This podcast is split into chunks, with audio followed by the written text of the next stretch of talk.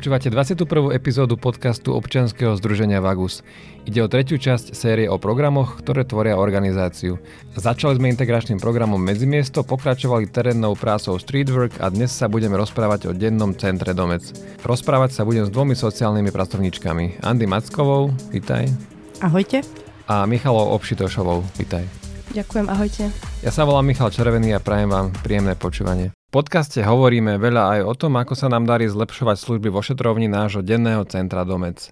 Je to možné najmä vďaka podpore nášho partnera Medicči per La a Intenza San Paolo.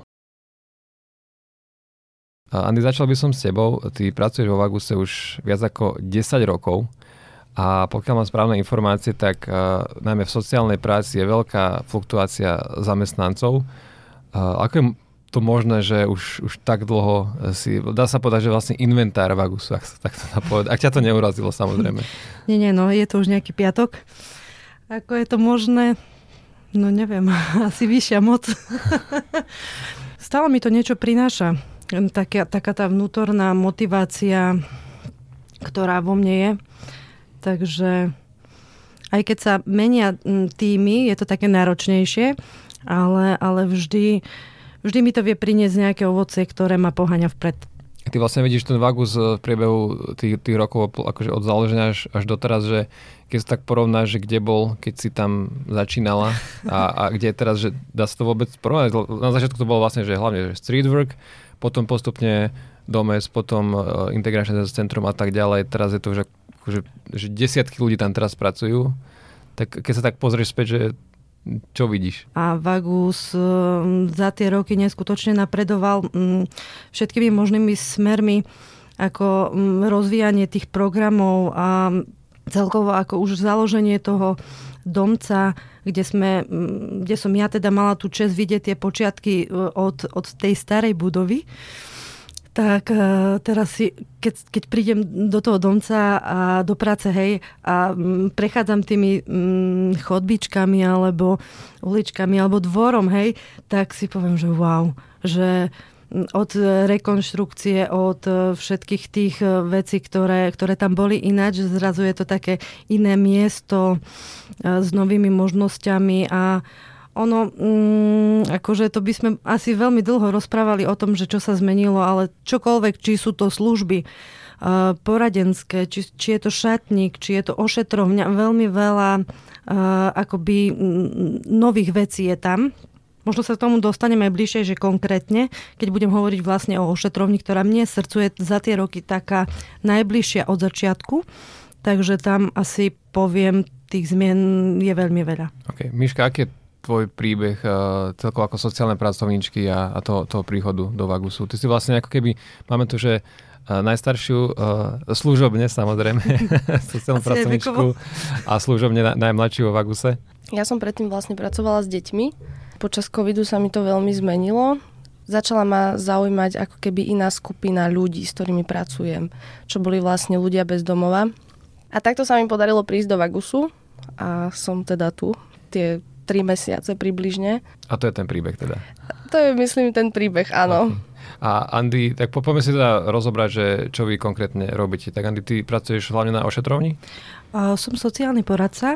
Áno, uh, tou takou uh, najviac časovou rolou je ošetrovňa, ktorá teda je mi veľmi blízka. A asi aj to je tá motivácia, ktorá stále vo mne, vo mne e, je, lebo toto je taký ten môj hnací motor, tá ošetrovňa. Páči sa mi to, naplňa ma to aj kvôli možno tej efektivite, že dosť rýchlo vidno výsledky. No a m, také rozloženie služieb m, bežné, hej, lebo všetci tam robíme v podstate viaceré služby, kde máme m, rozpis týždenný tam sa rozdelíme, ako bude týždeň, týždeň vyzerať. Pretože je to veľmi dynamické, tak, tak ten týždeň môže vyzerať úplne in, inač ako ďalší, hej.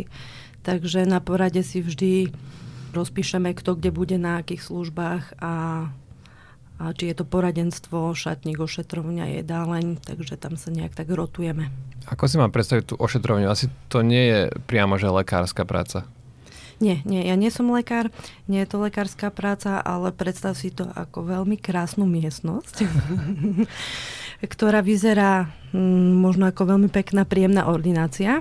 Máme tam lehátko, máme tam dres, máme tam uh, stôl, a, a vlastne aj nejaké také pomôcky, ktoré potrebujeme pri práci, e, s ktorou sa najčastejšie stretávame akoby v tej ošetrovni, takže nejaké maste, obvezy, dezinfekčné mm, prostriedky. Čiže tvoja práca spočíva v tom, že niekto príde s nejakým zranením, e, s nejakou infekciou a dať, dať to ako tak dokopy a potom niekto ďalej e, rieši napríklad lekár? Dá sa to tak povedať, ono ide o nejaké základné udržiavanie treba z e, rán v čistote alebo, alebo prevezy, ak majú indikované od nejakého lekára, že si to potrebujú previazať. Častokrát nemajú klienti ani lekára, takže prichádzame do kontaktu s rôznymi vecami.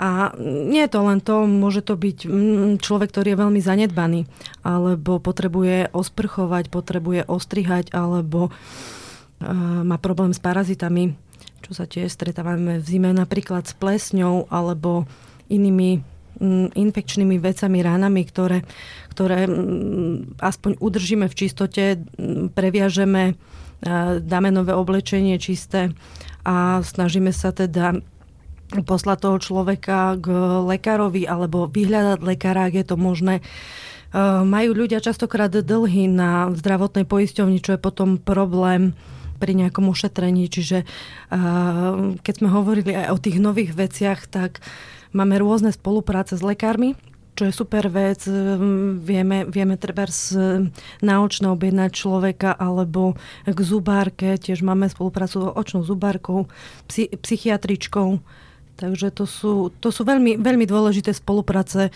pre nás a pre, pre ľudí, za ktoré sme vďačné. Že to nekončí iba u vás, ale vie to aj pokračovať. Že to, a napríklad pri tých zuboch, že to úžasne je iba o tom, že človeka bez domova boli zub, tak mu vytrhnú, ale že už sa vie dostať aj k, napríklad aj k vrtaniu? Vie. Mhm. Vie, čo je úplne super, že naozaj ten zub len nevytrhnú, ale zubarka veľmi ochotná v Galante, neviem, či to môžem môžeš, povedať. Môžeš, ja. uh, o dobrom môžeme hovoriť. Áno. Minule sme boli na asistencii a konkrétne s troma klientami rengen urobila, vrtala, úplne úžasné veci toto. Mhm. Miška, a tvoja práca v domci spočíva v čom konkrétne? O, tak ja vlastne prioritne sa nachádzam na jedálni alebo šatníku, to sú moje také dve hlavné služby. A v tej jedálni, no tam máme určitý systém, ktorý funguje, čiže neviem, tam zabezpečujeme nejaké základné potreby teda toho klienta, takže už len to, že ráno príde, tak ho vlastne zaregistrujeme a potom ďalej si vyberá, že čo potrebuje, teda či to poradenstvo, ošetrenie, ja ho pekne na každú tú službu vlastne zapíšem. No a potom je to vlastne už nejaká komunikácia s klientmi alebo nejaké také kratšie rozhovory o tom, čo potrebujú, prečo sú tu, ako sa majú priebehu toho dňa vlastne sa snažím byť aj nejak aktívna inak, že nemusíme vždy preberať nejaké témy alebo niečo možno na odľahčenie. Tak je to napríklad, že zahráme si spolu ping-pong alebo mm. tak, čo je vlastne veľmi príjemné. Bo vidím, že z toho majú radosť, že bežne sa takto nedostanú k niečomu. Čiže aj kolegovia vlastne takto spolupracujú, že vytvárajú rôzne kreatívne aktivity, čo je strašne super. Pokiaľ ide o tú jedale napríklad, tak by som mohol takto konkrétne spýtať, že Uh, ako, ako to funguje, že, že človek príde a dostane zadarmo jedlo alebo musí niečo platiť? V prvom rade dostane zadarmo vlastne ten, tie raňajky alebo olovrant. Počas toho dňa máme vlastne dva vstupy. Čiže klient uh, môže využiť jeden za deň, dostane teda tie raňajky zadarmo, potom ten obed. Máme určitú kapacitu obedov, ktoré môžeme vydať. Takže ten, kto príde skôr, tak má ten obed za 30 centov, vlastne taká symbolická suma. A potom môžu využiť napríklad ten obed si zaplatiť aj z kreditu. To znamená, že vlastne sa snažíme ich začleniť do, do prác v domci, takže majú svoj rajón nejaký, ktorý si môžu vybrať, že ktorý poupratujú v závere a za to dostanú kredit. A za to vlastne si môžu teda kúpiť ten obed alebo šatstvo. A podobne to funguje aj so šatníkom, teda, Áno. že, že za kredity. Áno, presne. Že ak nemajú teda nejakú hotovosť momentálne, tak o, využívajú tento kredit. Hm, priznám sa, že prvá, prvýkrát, keď som počul o Vaguse, tak to bolo v súvislosti s tým, že som uh, vyradzoval uh, nejaké staré šastvo a, a známa mi vtedy povedala, že však zanesme to do, do Vagusu. Tak uh, ako to vlastne je, že čo beriete, čo neberiete a ako to funguje so šatníkom? O, tak o, berieme to, čo potrebujeme momentálne. Samozrejme, robíme si aj priestor na to, aby sme odložili veci, ktoré vieme, že budeme potrebovať časom alebo tak, ale tie prioritné veci sú ja to volám tak, že hlavne by boli pekné a praktické, lebo vtedy sú pre nás použiteľné, teda pre tých klientov lebo tiež sa chcú a potrebujú nejak udržiavať, čo je vlastne pre nich taký ten správny krok potom, ako sa dostať z tej ulice. Ale samozrejme berieme nejaké paplony, spacáky, teplé oblečenie, hlavne počas zimy teda, potom topánky, určite trička, samozrejme kompletné oblečenie, aby sa vedeli vlastne obliecť. Čiže nemalo by to byť tak, že človek si má deravé tričko, je, ale jemu toho vyhodí, tak ho zaniesie do vagusu. No to deravé tričko my nejak vlastne nevyužijeme, pretože je to deravé tričko. alebo to pánky sú deravé, do ktorých tečie, takže vlastne automaticky o, sú veľmi nepraktické, aj keby boli pekné, ale sú deravé.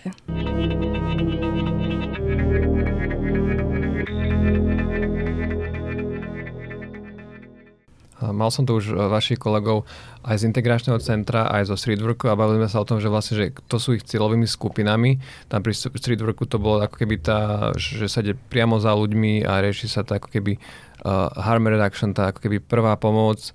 Integračné centrum je zase už naopak, že, že už keď je možno človek pripravený ísť nejako do bývania, uh, tak ten sa tam rieši. A kto je taká cieľová skupina domca Andy?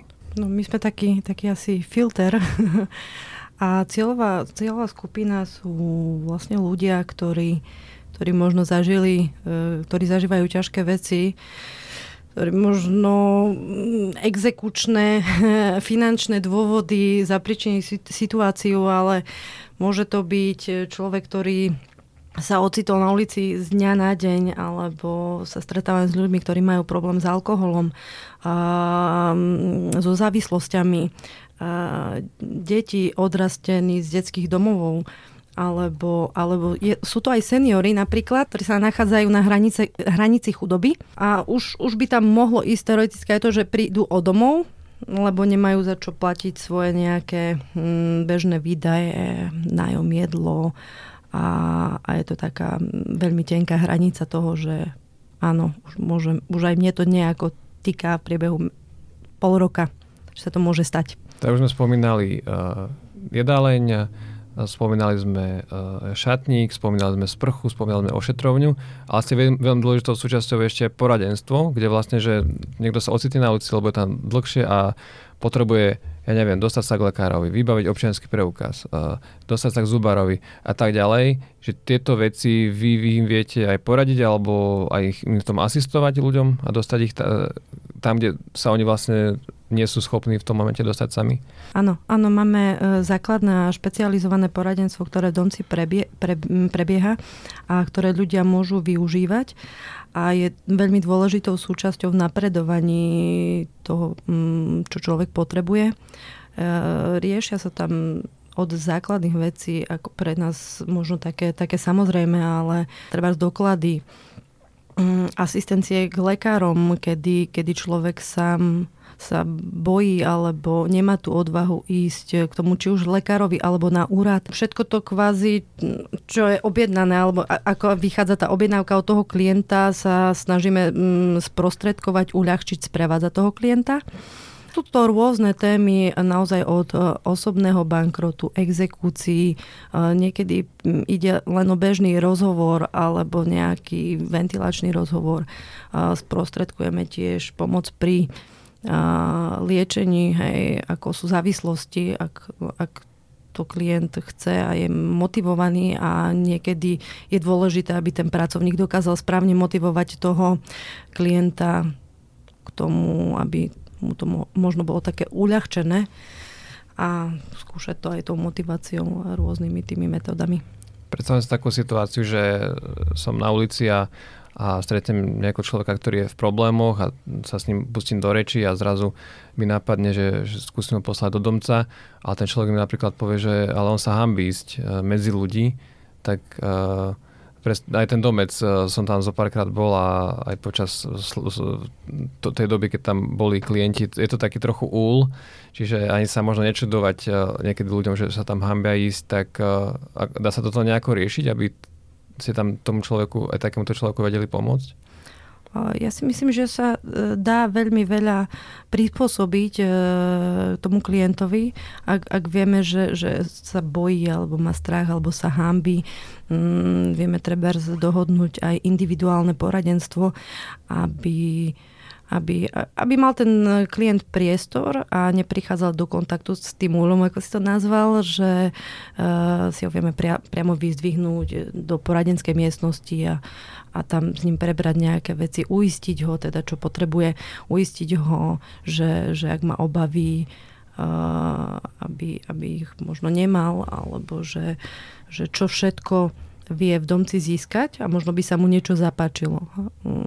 A Miška, ty vlastne teraz uh, končíš tretí mesiac uh, vo Vaguse, tak to, ako funguje cez ten domec a to, koľko je tam ľudí, tak uh, čakala si to, alebo ja ťa to prekvapilo, alebo prichádzaš domov večer nejaká taká ohúčaná? Mala som asi približnú predstavu, že ako to tam môže fungovať.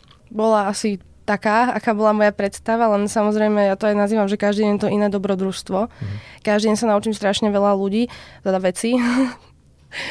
každý deň sa naučím o, strašne veľa vecí, čo je super, lebo je to aj... O, sú to veci, ktoré sú spojené s klientmi, ale prináša mi to nejakú, nejakú dobrú vec aj akože v osobnom živote. A ako ste pred chvíľou vlastne spomínali, že keď sa klient cíti, že sa trošku možno hambí alebo je nesvoj, tak všimla som si, že už som to zažila párkrát za tie tri mesiace, že klient vlastne nemal takú nejakú odvahu, ale strávilo tam krátky čas a bolo vidno, že sa tam cíti doma a dobre, takže že to z neho opadlo dalo sa o mnoho lepšie potom vlastne pracovať. A tí ľudia sa tam stále vracajú, za čo som veľmi rada, že dokážeme im tam vytvoriť nejaký dobrý a bezpečný priestor. Áno, však aj ste to na začiatku, aj ty si spomínala, že sa s nimi hrá ping-pong, že, alebo, alebo rôzne iné aktivity, ale uh, viem si predstaviť, že tam môže prichádzať aj k nejakým konfliktným situáciám, hlavne uh, tak uh, ty si už asi Andy zažila, možno, možno že aj ty za tie 3 mesiace? Určite áno. A, a, čo, čo vtedy s, s, s tým robiť? Máte tam nejaké de, desiatky ľudí na neveľkom priestore a nejakí dvaja, traja ľudia sa začnú hádať napríklad, tak čo, čo vtedy? Tak je to tam živé. je tam veľmi živé a stáva sa aj to, že sa ľudia pohádajú alebo sú tam konflikty. Čo vtedy robiť? No, e, ťažko povedať, ono to záleží od situácie. E, nejak vstupovať už do veľmi rozsialeho konfliktu je veľmi ťažké, ale ak to len nejak začína, dá sa, dá sa s tým klientom akoby dať ho trošku nabok, trošku sa s ním porozprávať, že čo sa deje, zistiť vlastne, čo sa stalo, prečo vznikol ten konflikt a snažiť sa tým ľuďom vysvetliť, že my sme tam pre nich a sme radi, keď majú bezpečný priestor, kde si môžu oddychnúť a, a je to pre všetkých. Ono denne je tam dosť, e, veľa ľudí sa vystrieda, hej, čiže... No, máme nejaké konkrétne číslo? Áno, na jeden vstup je 60 ľudí, takže si myslím, že to je celkom taká kapacita, že... Sú dva vstupy, čiže 120 ľudí teda. Áno, mhm. áno, áno. Ale je to vlastne aj tak, že od určitej do hodiny do určitej, ak odíde nejaký klient, tak vlastne môže vojsť ďalší. Takže je to v princípe aj viac ľudí. Uh-huh. Prvé, že som to tam prerušil ešte, alebo už chceš niečo dopovedať? Že proste sa tam premel, premelia ľud. no a nie, že sa im snažíme proste vysvetliť, aby, aby si aj oni oddychli a že je to priestor pre nich, ktorý má byť bezpečný a, a také nejaké um, závažné konflikty Uh, už treba fyzické, tak je nám napomocná aj mestská policia, s ktorou veľmi dobre vychádzame, lebo berú to tak uh, celkom ľudsky že, že, že sa snažia dohovoriť a proste niekedy, keď prídu a je ten veľký konflikt a oni zrazu prídu a oni sú ako medík. takže takže aj, aj to sa stáva. Domec je vlastne nízkoprach? To znamená, že nedávate fúkať ani, ani žiadne testy na drogy alebo, alebo podobne. Nie. Spôsobuje to nejaký problém, alebo je to iba taký mm. nejaký uh, výkričník, uh, ktorý je neopodstatnený?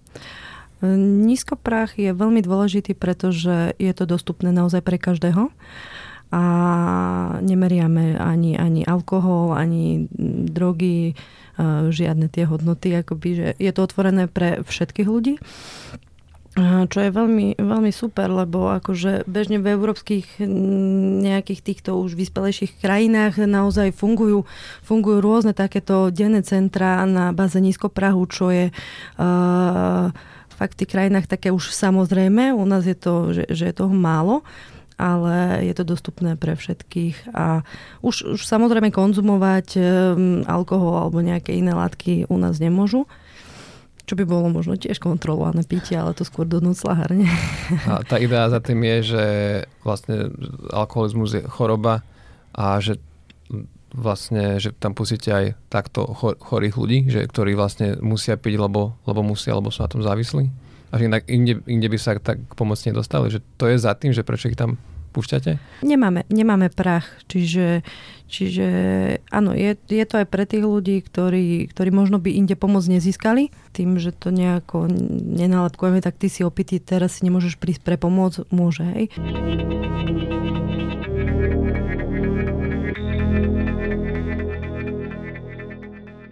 My, my nahrávame tento podcast koncom apríla, vysielaný bude začiatkom júna čiže už, už bude aj oveľa teplejšie, tak čo je v takomto období apríl, maj, jún takou hlavnou témou v domci? Ešte by som tam možno trošku spomenula tú zimu, že, že sa to tak prelína do takých tých apríl, maj, jún lepších mesiacov, lebo zima býva vždy náročnejšia a je aj viacero ľudí, sú sú podráždení, sú nervózni, je chladno, e, všetko je ťažšie akoby získať aj ten spánok mm, je všade plno, takže, takže prichádza taká akoby úľava a možno aj trošku menej ľudí, pretože teplo ťaha ľudí von, či už k vodám alebo parkom, takže si, si tak trošku, možno sa to tak viac rozptýli aj do mesta, do tých parkov.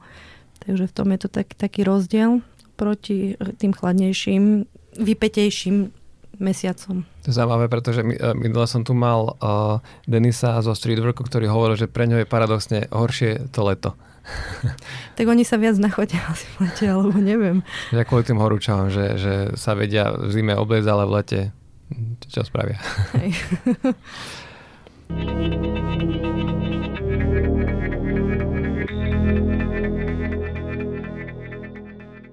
Máte nejakú, uh, nejakú príhodu uh, z domca, ktorá by možno ukázala v nejakom takom, práve takto cez príbeh, že o čom vlastne je, je domec? Príhod je strašne veľa za tie roky. Myslím si, že domec je také bezprostredné miesto, pretože klienti, poviem tak všeobecne a môžem potom povedať aj nejakú konkrétnu príhodu, a sú takí bezprostrední a že to tam tak žije aj na tom dvore a že sú takí častokrát aj veselí a častokrát aj smutní zo svojej životnej situácie.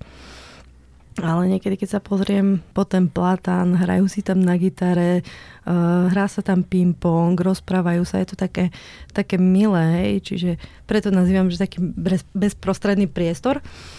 Konkrétna príhoda nejaká, ja neviem, mm, prišla som na dvor a, a pán, ktorý veľmi často naš, naštevoval ošetrovňu, a hovoril, že umil som vám vespu. a ja prišla k tej vespe, keď som odchádzala z práce a hovorím, wow, tak fakt ju umil a tam bolo ešte také nalepené srdiečko, že mám vás rád alebo niečo také a bolo také veľmi, veľmi milé. To ťa asi mohlo pekne naštartovať do ďalšej práce. Miška, ty si už stihla mať nejakú príhodu, ktorú si zapamätáš? Ja stále mám pocit, že ich mám strašne veľa a hrozne pribúdajú. Neviem, či si spomeniem nejakú konkrétnu, ale ja mám každý deň je nejaká príhoda, ktorá je pozitívna, negatívna a mám kapacitu tak týždeň dozadu, že čo sa stalo Hej, ono niekedy je to aj také, také fajn mať tú kapacitu týždeň dozadu, teda ak neriešiš také veľmi... Radšej nech sa to premáže, čo? nech sa to premáže, hej. Potom možno vydržíš toľko, koľko ja v domci. Budeš premazávať. A čo tak počúvam, teda hlavne keď tu mám ľudí z programu, tak naozaj, uh, ak človek hľadá prácu, uh, pri ktorej sa nechce nudiť, tak uh, tak uh, vlastne môžem nadviazať na to, čo ma povedať na konci tohto podcastu, že Vagus má otvorené pracovné pozície. Teda ak sa nechcete nudiť, tak príďte pracovať do Vagusu a tú ponuku nájdete na, na Vagus.sk. Takže a budete mať takto dve kolegyne. Áno, áno. Áno. A Teda viacero takýchto skvelých kolegy. Ďakujeme. úplne súhlasím. A ja si myslím, že, že je aj to, že sme dobrý tím, aj vždy tam boli hodnotní ľudia, a je miesto, ktoré je také, také hrejvé. Je to domov, akože aj pre mňa v niečom určite. V tom kolektíve aj s tými klientmi, aj to spoznávanie sa stále, zbližovanie v nejakej určitej norme, samozrejme, je akože úžasné. Že som za to veľmi rada, že mám túto možnosť. A to bola Michala Pšitošová, sociálna pracovníčka z občianskeho druženia Vagus. Ďakujem, že ste prišla do štúdia. Ďakujem pekne. A bola tu s nami Andy Macková. Ďakujem veľmi pekne. Ja sa volám Michal Červený a to počujete niekedy na budúce. Podporiť e, prácu občianskeho združenia Vagus s ľuďmi bez domova môžete aj poukázaním 2% zo svojich daní alebo finančným darom na vagus.sk. Ďakujeme. Ďakujeme. Ďakujeme.